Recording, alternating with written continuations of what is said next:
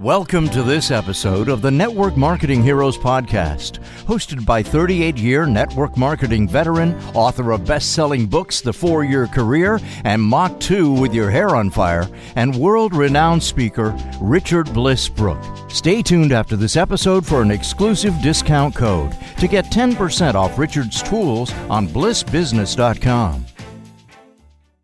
Ladies and gentlemen, this is Bo Tanas from Toronto, Canada. He is a 22-year veteran of the 40-year-old network marketing company, Nikken, Nikkken. And I'm going to have Bo start off by telling us his story.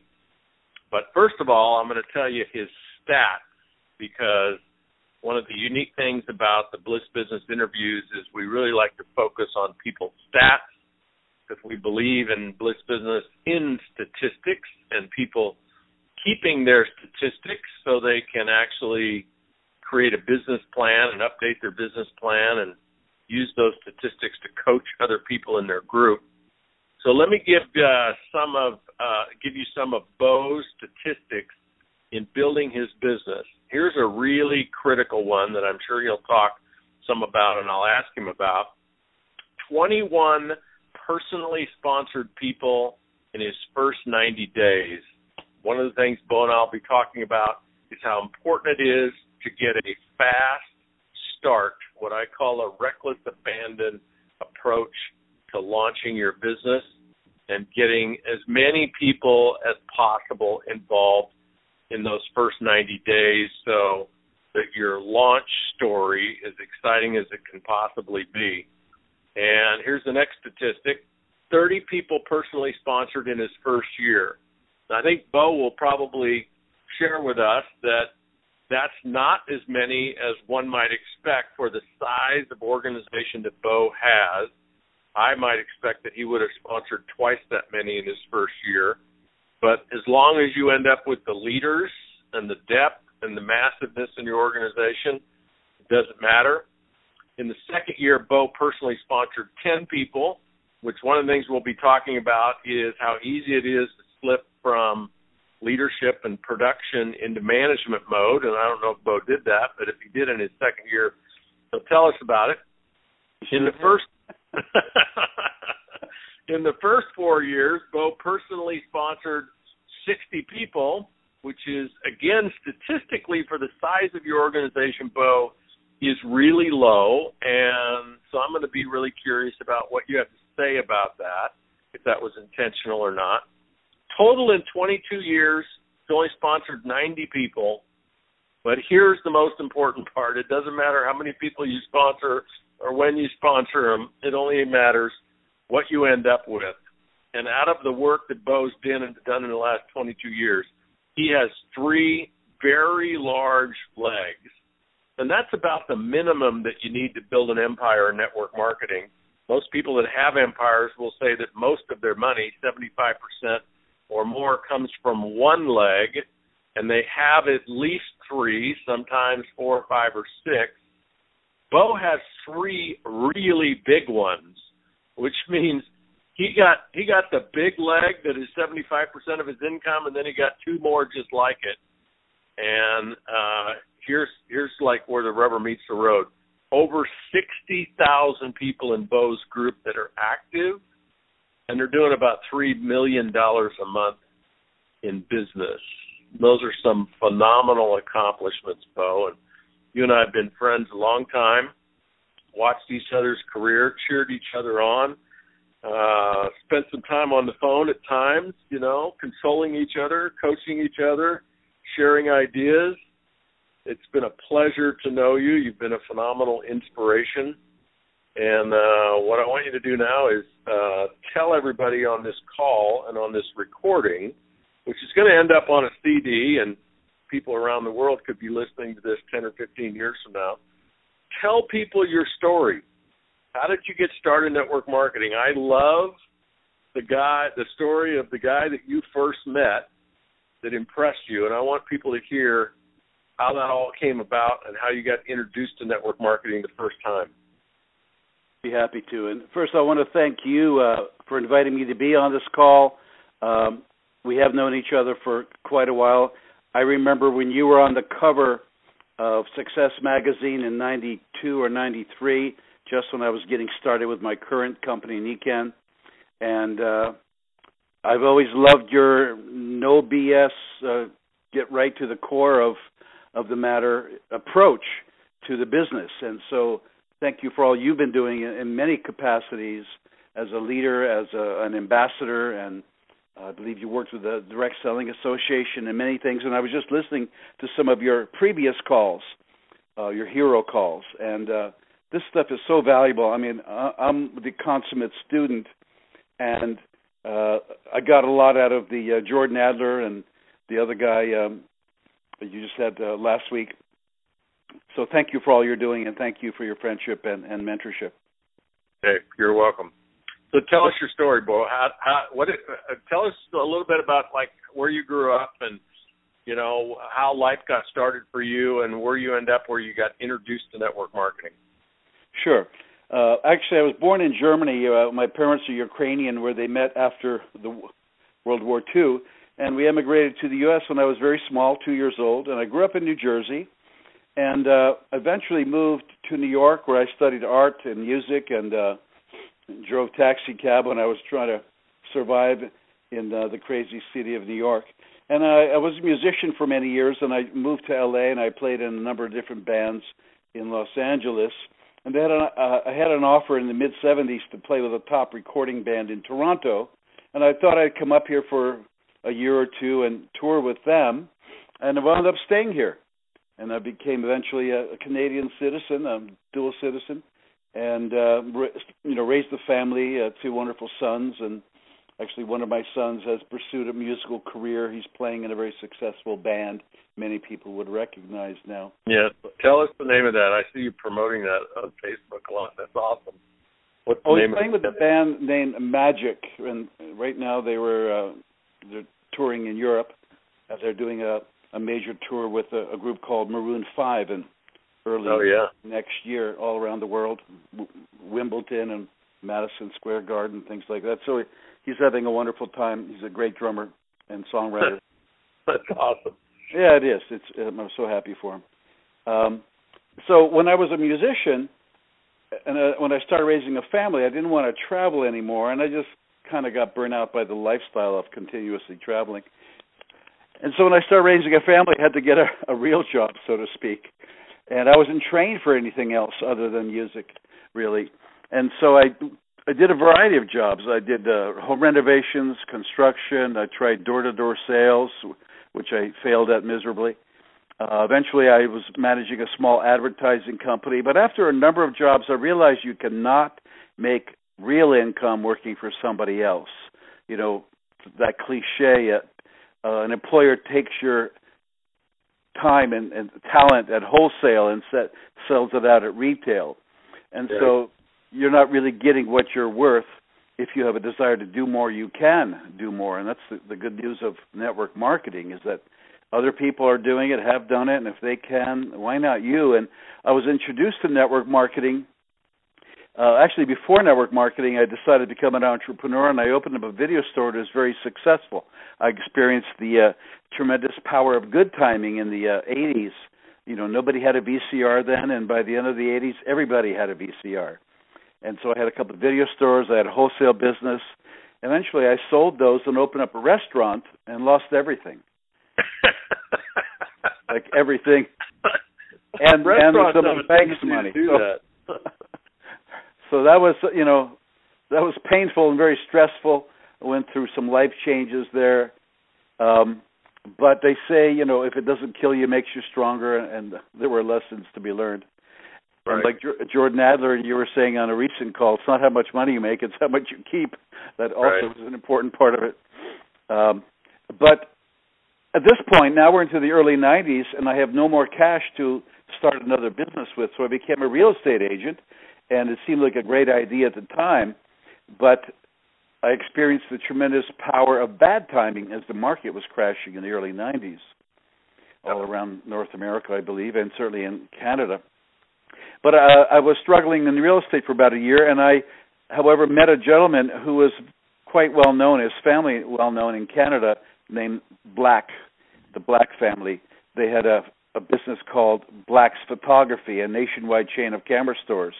Almost every mall in the country had has still a Black photography store. Anyway, Bruce and his family sold that business for $100 million a few years before I met him. So he was happily retired, he and his three brothers happily retired.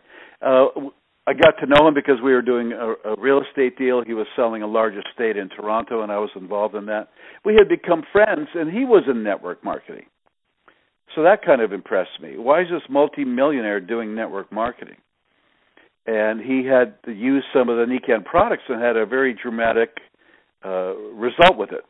And so I was skeptical. I had never heard of these products or the use of earth energies like magnetics or far infrared or negative ions for health. Anyway, I came to a presentation just out of courtesy for him, but I was curious enough. I heard some amazing things about the products and about the income potential, and I got involved. And like some leaders, I didn't have enough money to sign up that night. I was a real estate agent waiting for a commission check coming in a couple of weeks, so I borrowed couple $100 from him to sign up and to buy some products, and I think he's happy that he lent me the money. I did pay him back in a couple of weeks, but it was the exposure by someone who I trusted, who I knew didn't need to be involved in this. He had millions in the bank, but he was excited about what it did for people, both physically and financially. So that was my beginning in network marketing.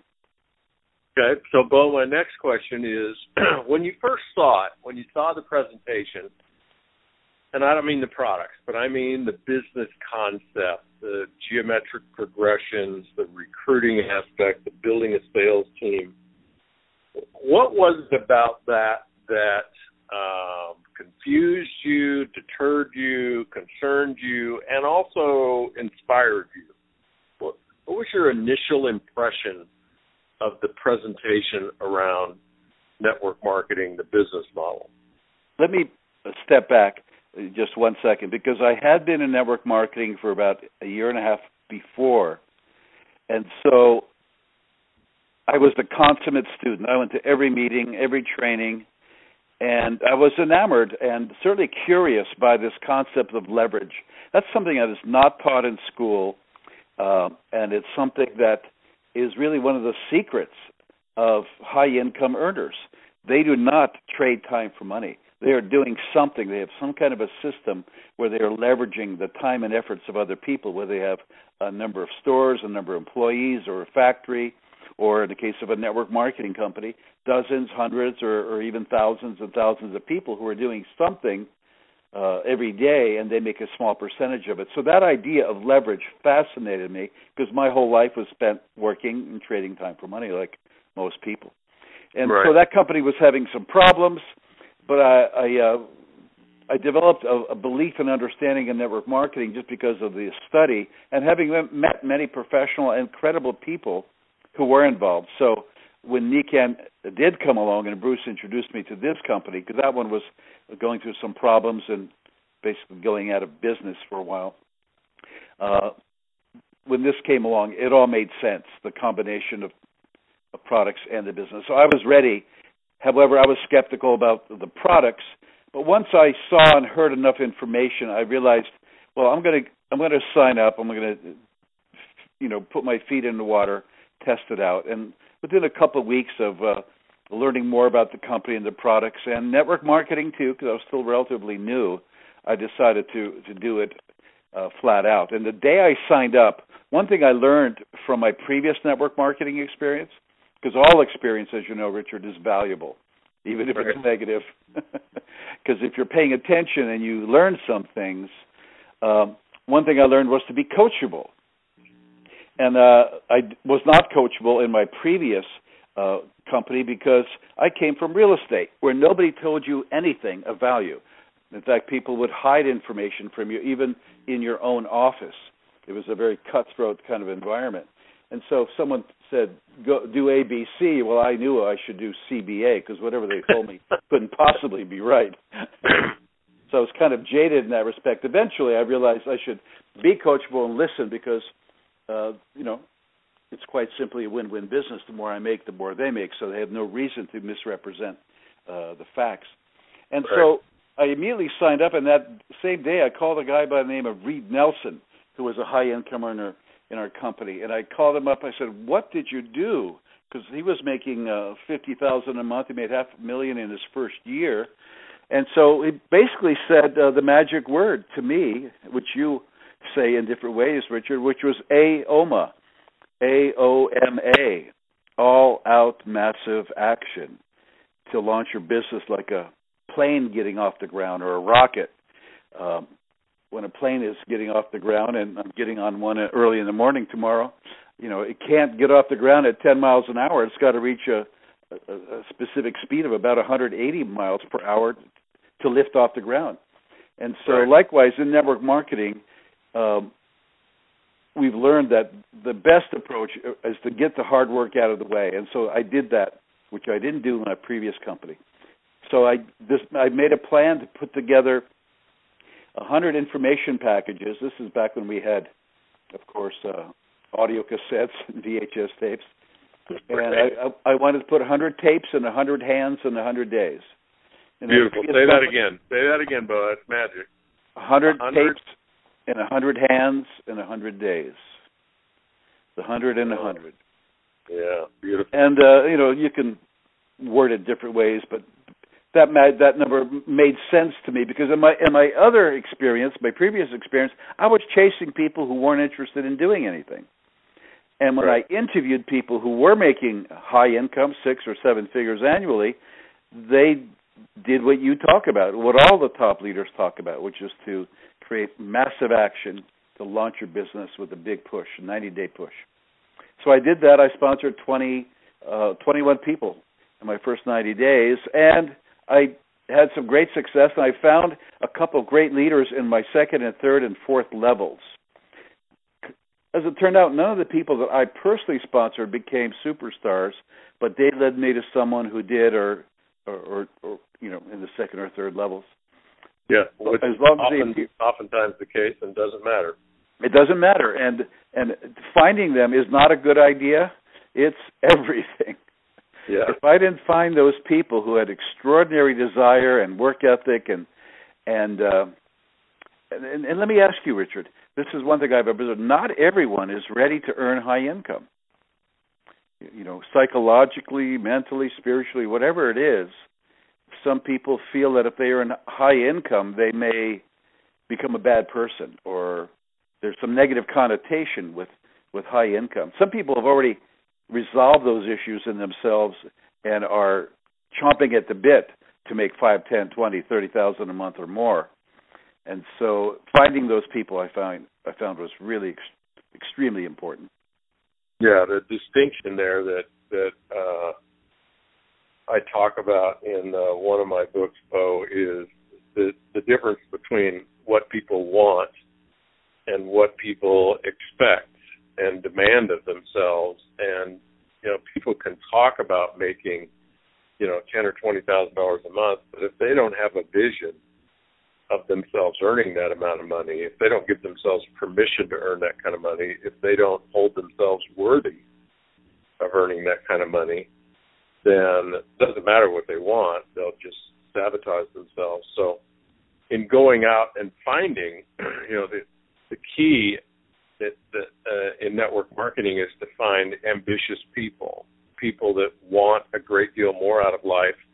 And at the moment that you're offering them the opportunity, the timing is just happens to be perfect, and they're willing to do, at least for some period of time, what it takes. You know, at least long enough to get into their, you know, first and second generation. So maybe you find some people that you can work with there. Because ultimately, what you're looking for are those three leaders, those three legs that you built out. That's what makes for a network marketing empire. Is it always comes down to leadership. I'm sure the people on this call are curious. I think most of the people on this call or listening to this CD at some point in the future are probably in the position where they've been in the business for, you know, 3 or 4 months or maybe 3 or 4 years, and they've never sponsored 21 people in 90 days. They've never put anything in 100 people's hands in 100 days. They'd probably like to know, Bo, how you did that. And specifically, if I could imagine what's in their minds is, who did you talk to? And what did you say that actually ended up being successful? So, you know, I know people talk to people a lot, and sometimes they get frustrated because they talk to 10 or 15 people and, you know, nobody's interested. Nobody has time. Nobody resonates with the idea. Nobody reads the book. Nobody tries the product. So I don't speak to that whole issue at this point, but tell people, just in your case, where did you find those 100 people? And, you know, besides the products, because that's not going to help these people to hear about what you said about the products, what did you say about the opportunity that captured people's attention and landed you 21 out of 100? Certainly. And I must say, you know, I made a list like I was instructed to do. I made a list of 160-some people. And initially I only made a list of about 40 people because I was thinking. And I've learned that when you're making a list, stop thinking and just start writing. Often people are thinking, oh, Richard Brooke, oh, no, he's too successful. Oh, Joe Smith, no, he's too unsuccessful. You know, you're thinking, who might want to do this? Big mistake. Just write as many names as you possibly can. It may take 2 or 3 hours or longer.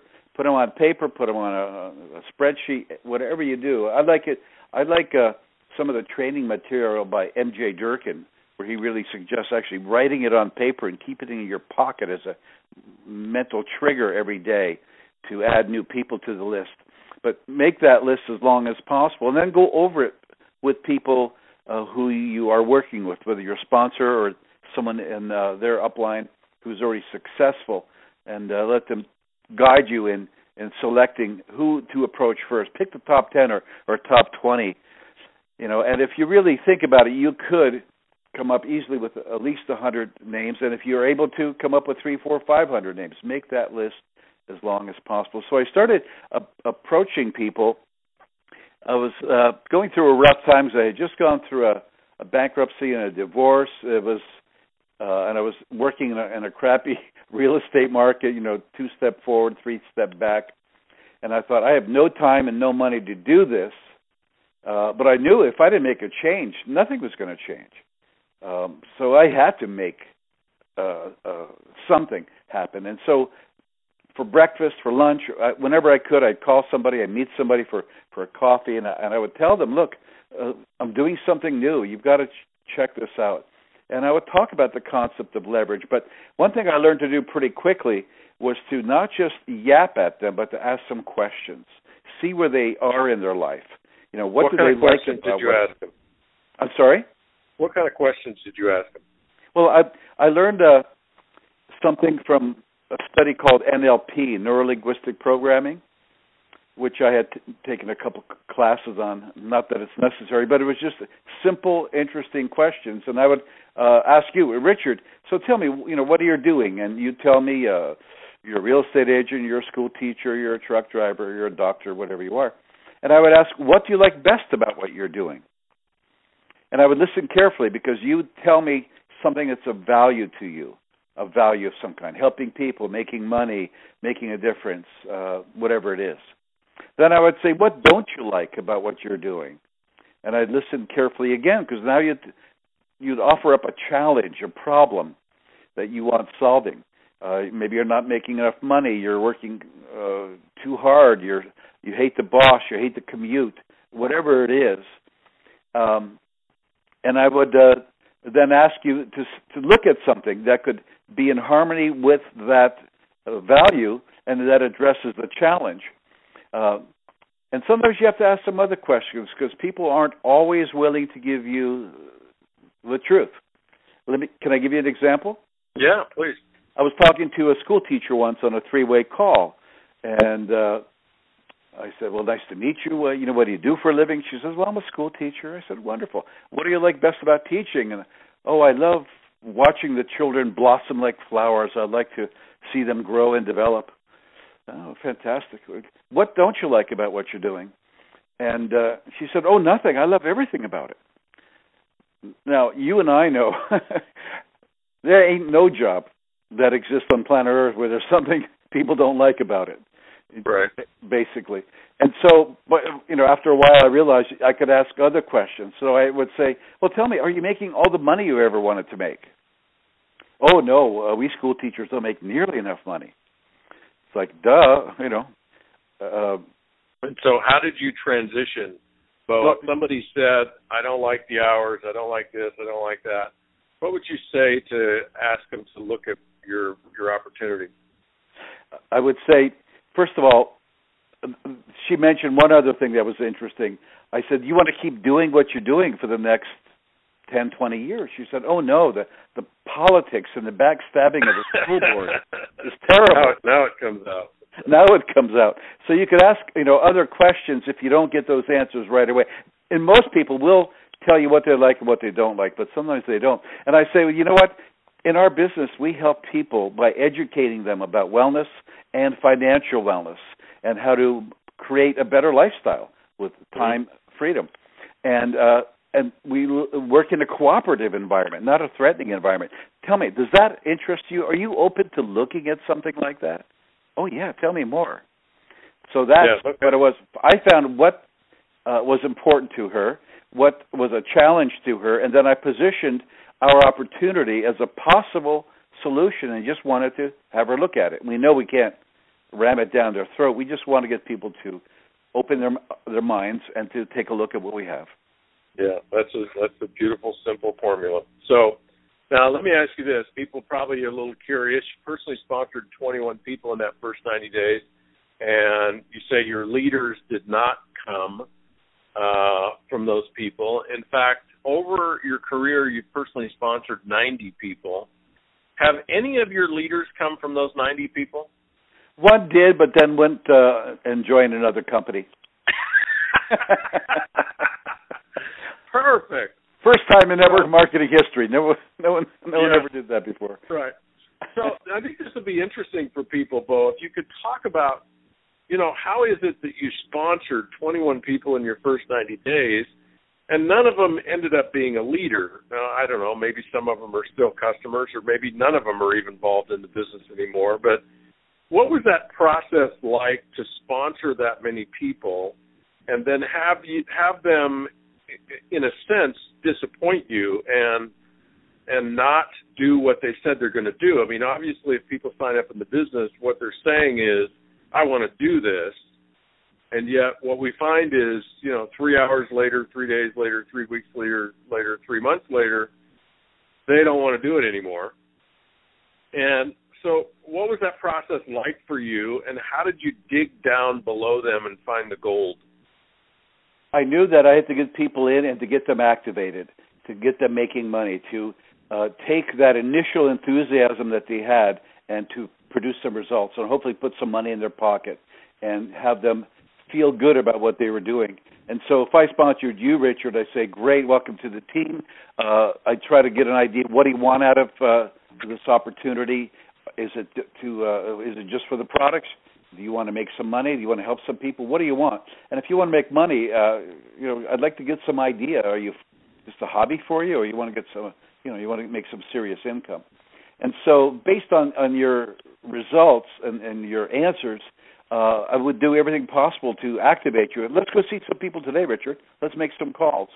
And so if I could get them into motion immediately, even if their products have not arrived yet, in some cases, I would had sponsored some people, and within an hour, we're making 100 calls over the next 3 days.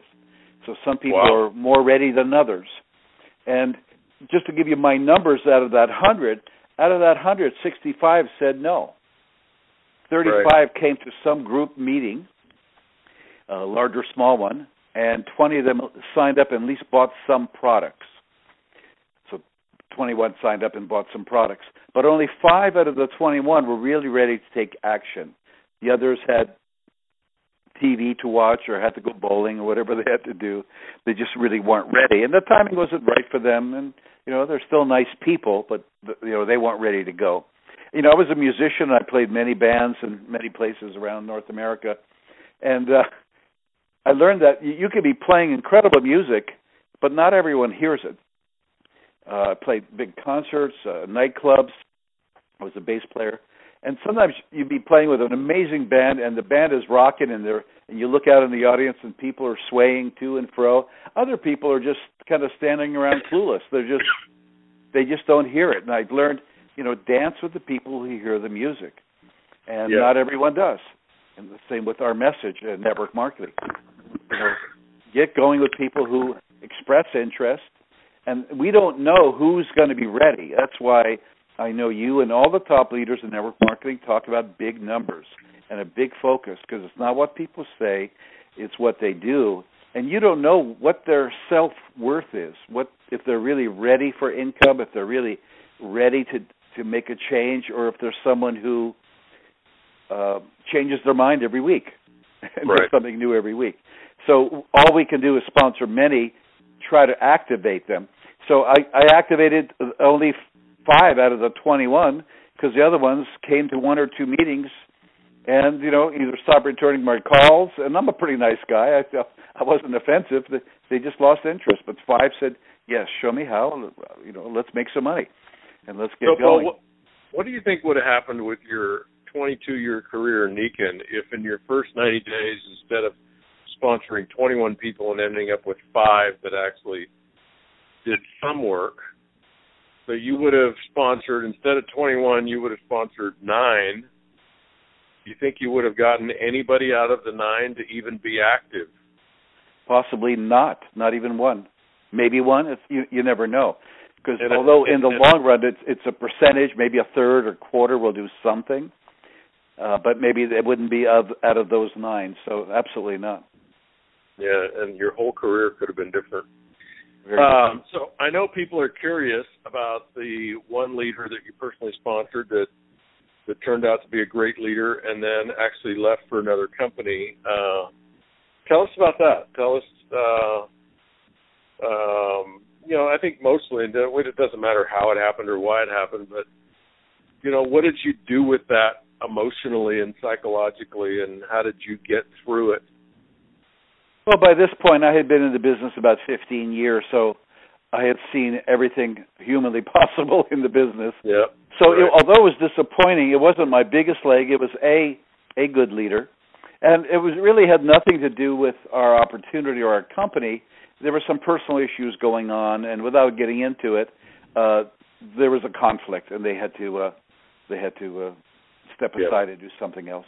And they eventually wound up later joining another company. And doing well. I mean, people are going to do well. If they're going to do well in anything, they will. Right, yeah. All right, so tell us this. What is, over your 22 years, probably focus on your early years, what is the number one mistake that you either made one time or you made repeatedly that you believe cost you the most amount of money? I know you've done extremely well, but the framework of this question is, what do you know that you did once or multiple times that caused you to leave a big chunk of money still on the table? It was going into management mode. And for those who are in management mode is where you spend more time telling people what to do than actually doing it yourself. Yeah. And I have to say, it's a bit of a challenge, because in the beginning, with the first group of people, I found some really strong leaders, and I worked underneath them to help them sponsor more and more people. And one of my first big leaders is a gentleman named Ihor Lenko, who is the largest group in my global team.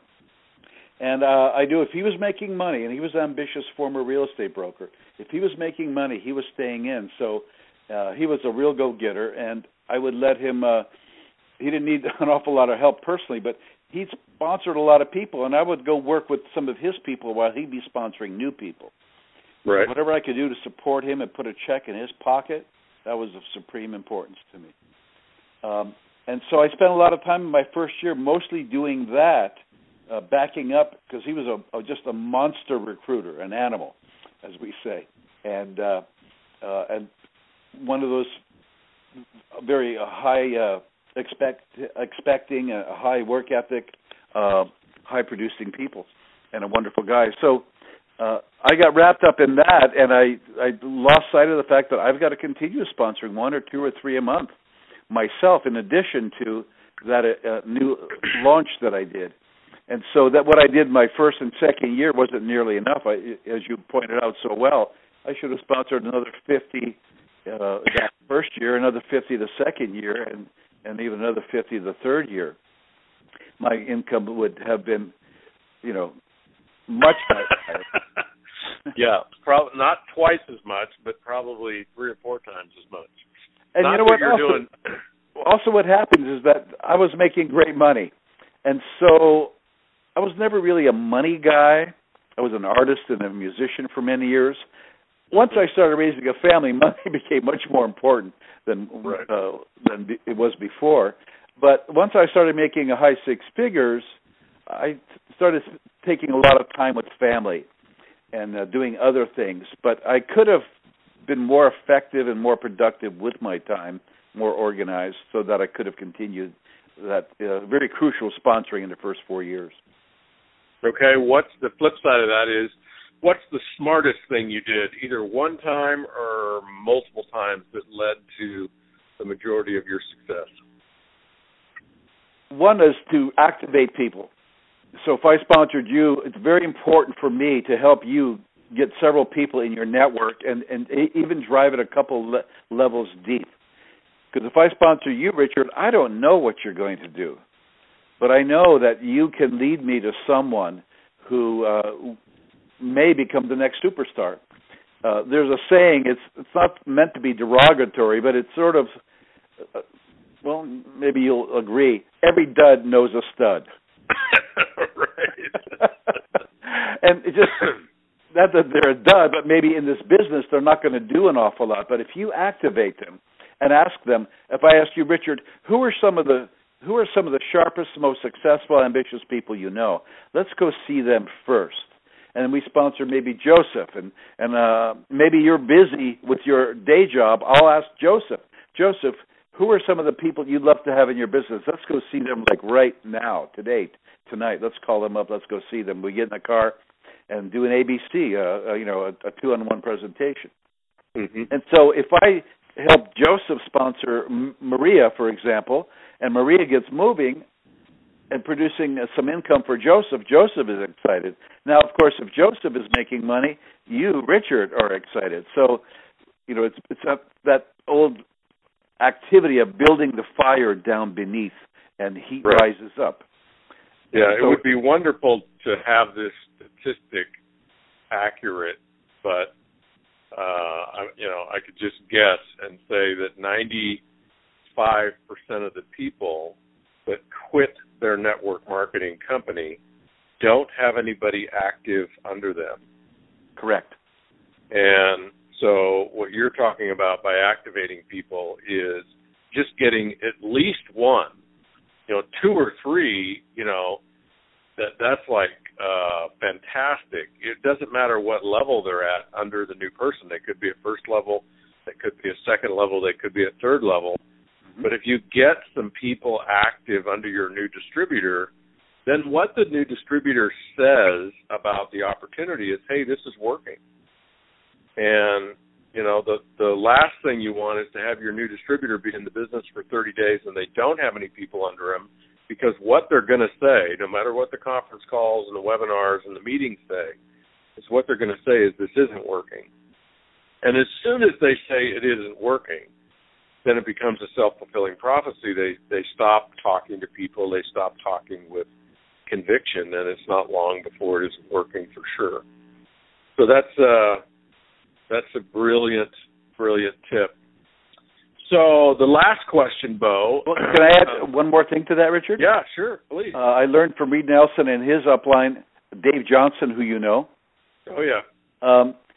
I heard from all of my leaders, if I sponsor you, Richard, I've got to put you in a position where you have something to lose if you walk away. Absolutely. So I have to create that vested interest, get 2, 3, 5, or even 10 people in your group, and hopefully a couple levels deep, so that you can't walk away. Yeah. You don't know what Joe and Susie and Maria and Philip are going to do in your group, and you've got to now qualify and hopefully do some more. So that was one really important. The other one was just staying in despite the ups and downs of the business. You know, if you can stay in long enough so that your efforts compound, but also your knowledge and belief continues to grow, so that no matter what's going on around you, you realize it's just human emotion and reaction. You know, just because you sponsor 10 people and 9 of them quit, that doesn't mean anything in the long run. Right. It just they just weren't the right people. Right. Okay, so a couple more questions. The next one is, you got people listening to this call. I think, you know, in terms of time, once these get on CDs and get out in the marketplace, you know, as you know how this business works, somebody could be listening to this CD or MP3 or whatever the format is 7 years from now in India or Australia or Japan or Indonesia or Mississippi. And as you know, most of the people listening to this call, they won't have personally sponsored 21 people in 90 days. They won't have got 5 active people. They perhaps wouldn't have had the benefit of the type of mentoring and upline that you had. And they're going to be struggling. They're going to be struggling with their business, but more importantly, they're going to be struggling with their belief in the business.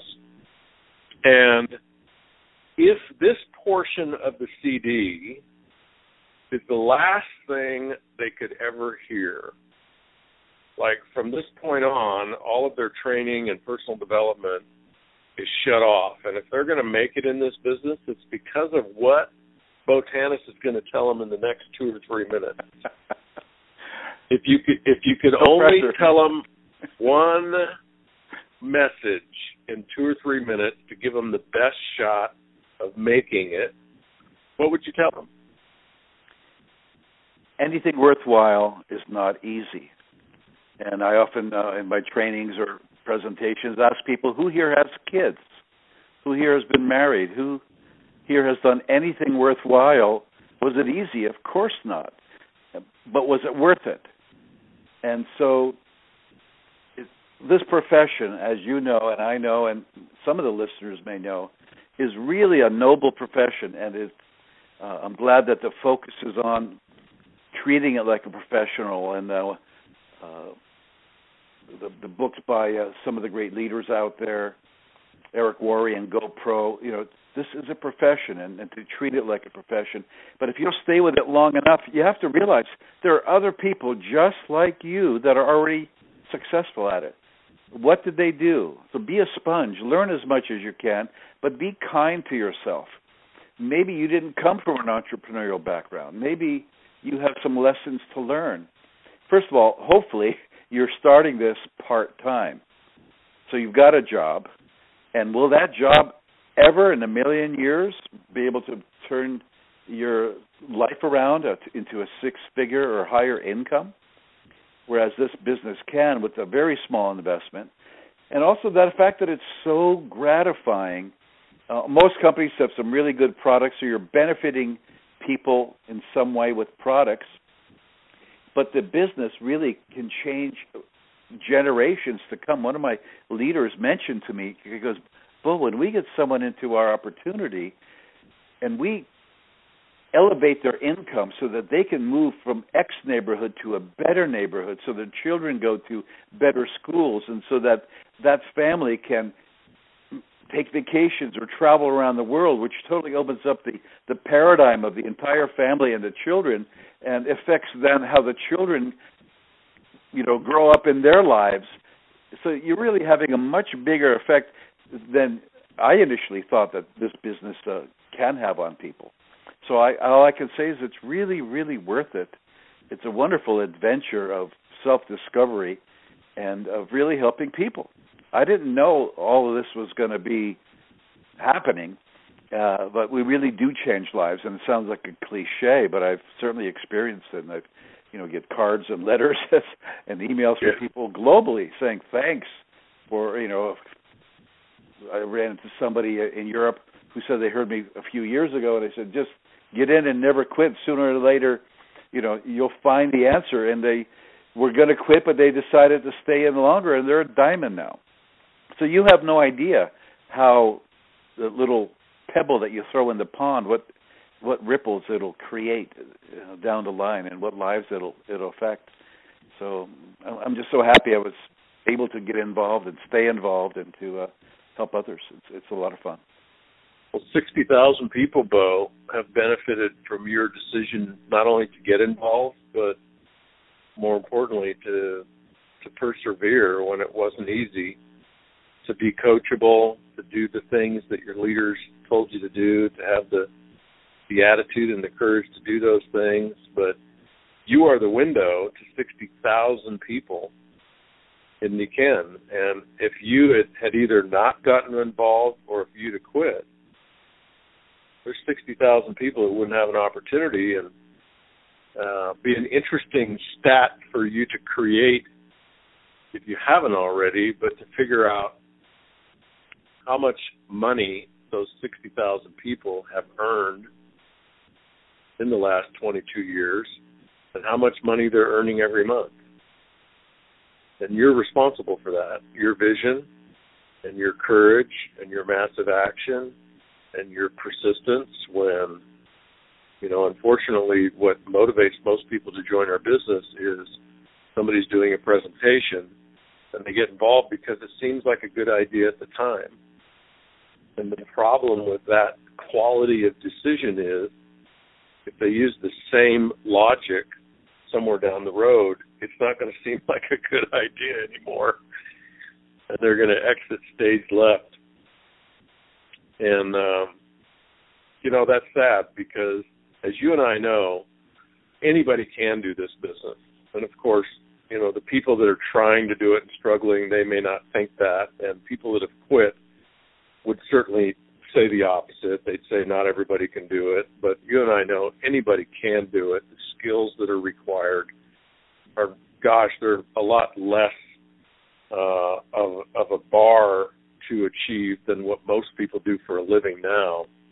Sure. It's just, you know, it's a different animal because, you know, you can quit. It's like, you know, your analogy of raising kids. I mean, I've never done that. I've only imagined it for the last 30 years, and it scared me to death. But, you know, that has to be the hardest thing that anybody's ever endeavored to do on the planet is raise kids on purpose. I imagine some parents just sort of skip out on it, but and for the woman to give the birth, yeah, it's much easier for us, the men. But I wonder how many parents, if the paradigm of parenting was that, you know what, if it didn't look like it was working out, if it got tough, if they were kind of a pain in the ass, you could just throw them back. Hey, right? You know, you can quit. I wonder how many parents would have just said, "Well, yeah, this isn't working out. They just wrecked my car. This is, you know, they're talking back to me. They're costing me too much money. I didn't sign up for this. Where do I take them back?" Yeah, I think, you know, parenting would probably work out about like network marketing. So, Bo, the last thing I want to ask you is I'm going to give you the floor for 3 minutes. You can talk about anything you want to talk about.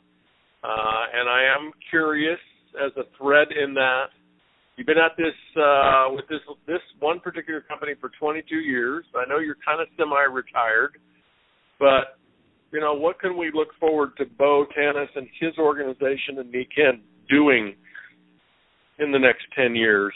What's your current vision? What's your current plan? Well, first of all, I recognize that despite the success we've had, we haven't even scratched the scratch of the surface. The potential is so massive, it's hard to imagine, and not just for our company, but for all companies. Because one thing I've learned is that the population, human population, grows much faster than all network marketing companies combined. In fact, we have negative population, negative penetration into the marketplace relative to population growth. So the opportunity is really limited, unlimited, for all companies, because everybody needs what network marketing companies offer. People need more income. They want a better quality of life. They want to spend more time with their family. And they want to do something that's meaningful. And also, people want to be part of something that's bigger than they are. Most companies have a mission, a vision, what am I thinking of? You know, they're doing something that's making a difference in the world, and it's very gratifying to be part of that. And so, although I've been semi-retired, I'm still doing stuff. I plan to sponsor new people this coming year. I've actually had the good fortune of being able to create quite a bit of freedom in my life to travel and do things with my family, but also to pursue other things like getting back into music. I'm writing some music, but I'm also working on a screenplay. Wow. In my travels, I experienced some wonderful places and had some great ideas to make a movie. So one thing you learn, and I know you know this, Richard, is that you can do pretty well anything you can decide to. And if you don't know how to do it now, you just start and you'll figure it out on the way, right? And so, and if you have income coming in, what you don't know, you can hire someone to do. And so, absolutely, exciting to be able to work on a creative project like this while still be involved in my opportunity. So, well, that's beautiful. It is beautiful, and it's so much fun. And you also realize, just one final comment, is that you and I and all of us are worth so much more than we're trained to believe, and that we're capable of so much more. So I've heard you and I've heard other leaders say or ask the question, are you tired of playing small? And I think that's a powerful question. You know, Marianne Williamson. Are you aware that you could do more? You have dreams to do more, and give it a shot. Go for it. Well, Bo Tanas, your story is legendary. It's epic. It's authentic. It's sincere. It's heartwarming. It's courageous. It's inspirational, and I appreciate you investing this hour in everybody that's listening live and everybody who will ever listen in the future of this recording. So thank you, my friend. Also, thank you for your book. You know, we're starting to incorporate using the Four-Year Career as a prospecting tool. I like what the young superstar Adam is doing, and we're following suit. So that's a great tool, and I would encourage everyone to use the Four-Year Career as a way of breaking the ice and starting the conversation. Yeah, it's working well. Thank you, Bo. Have a great trip to San Antonio. Appreciate your time. Thank you. Thank you, Richard. Good night, everybody. Good night, everybody. Thank you for joining us on this episode of Richard Bliss Brooke's Network Marketing Heroes podcast. For more invaluable training tools, such as audios, videos, and of course his best-selling books, The Four-Year Career and Mach 2 With Your Hair on Fire, head to BlissBusiness.com. For 10% off your order, use discount code HERO at checkout. If you're serious about building your business, make sure to subscribe to Richard's blog for all the latest tools and articles.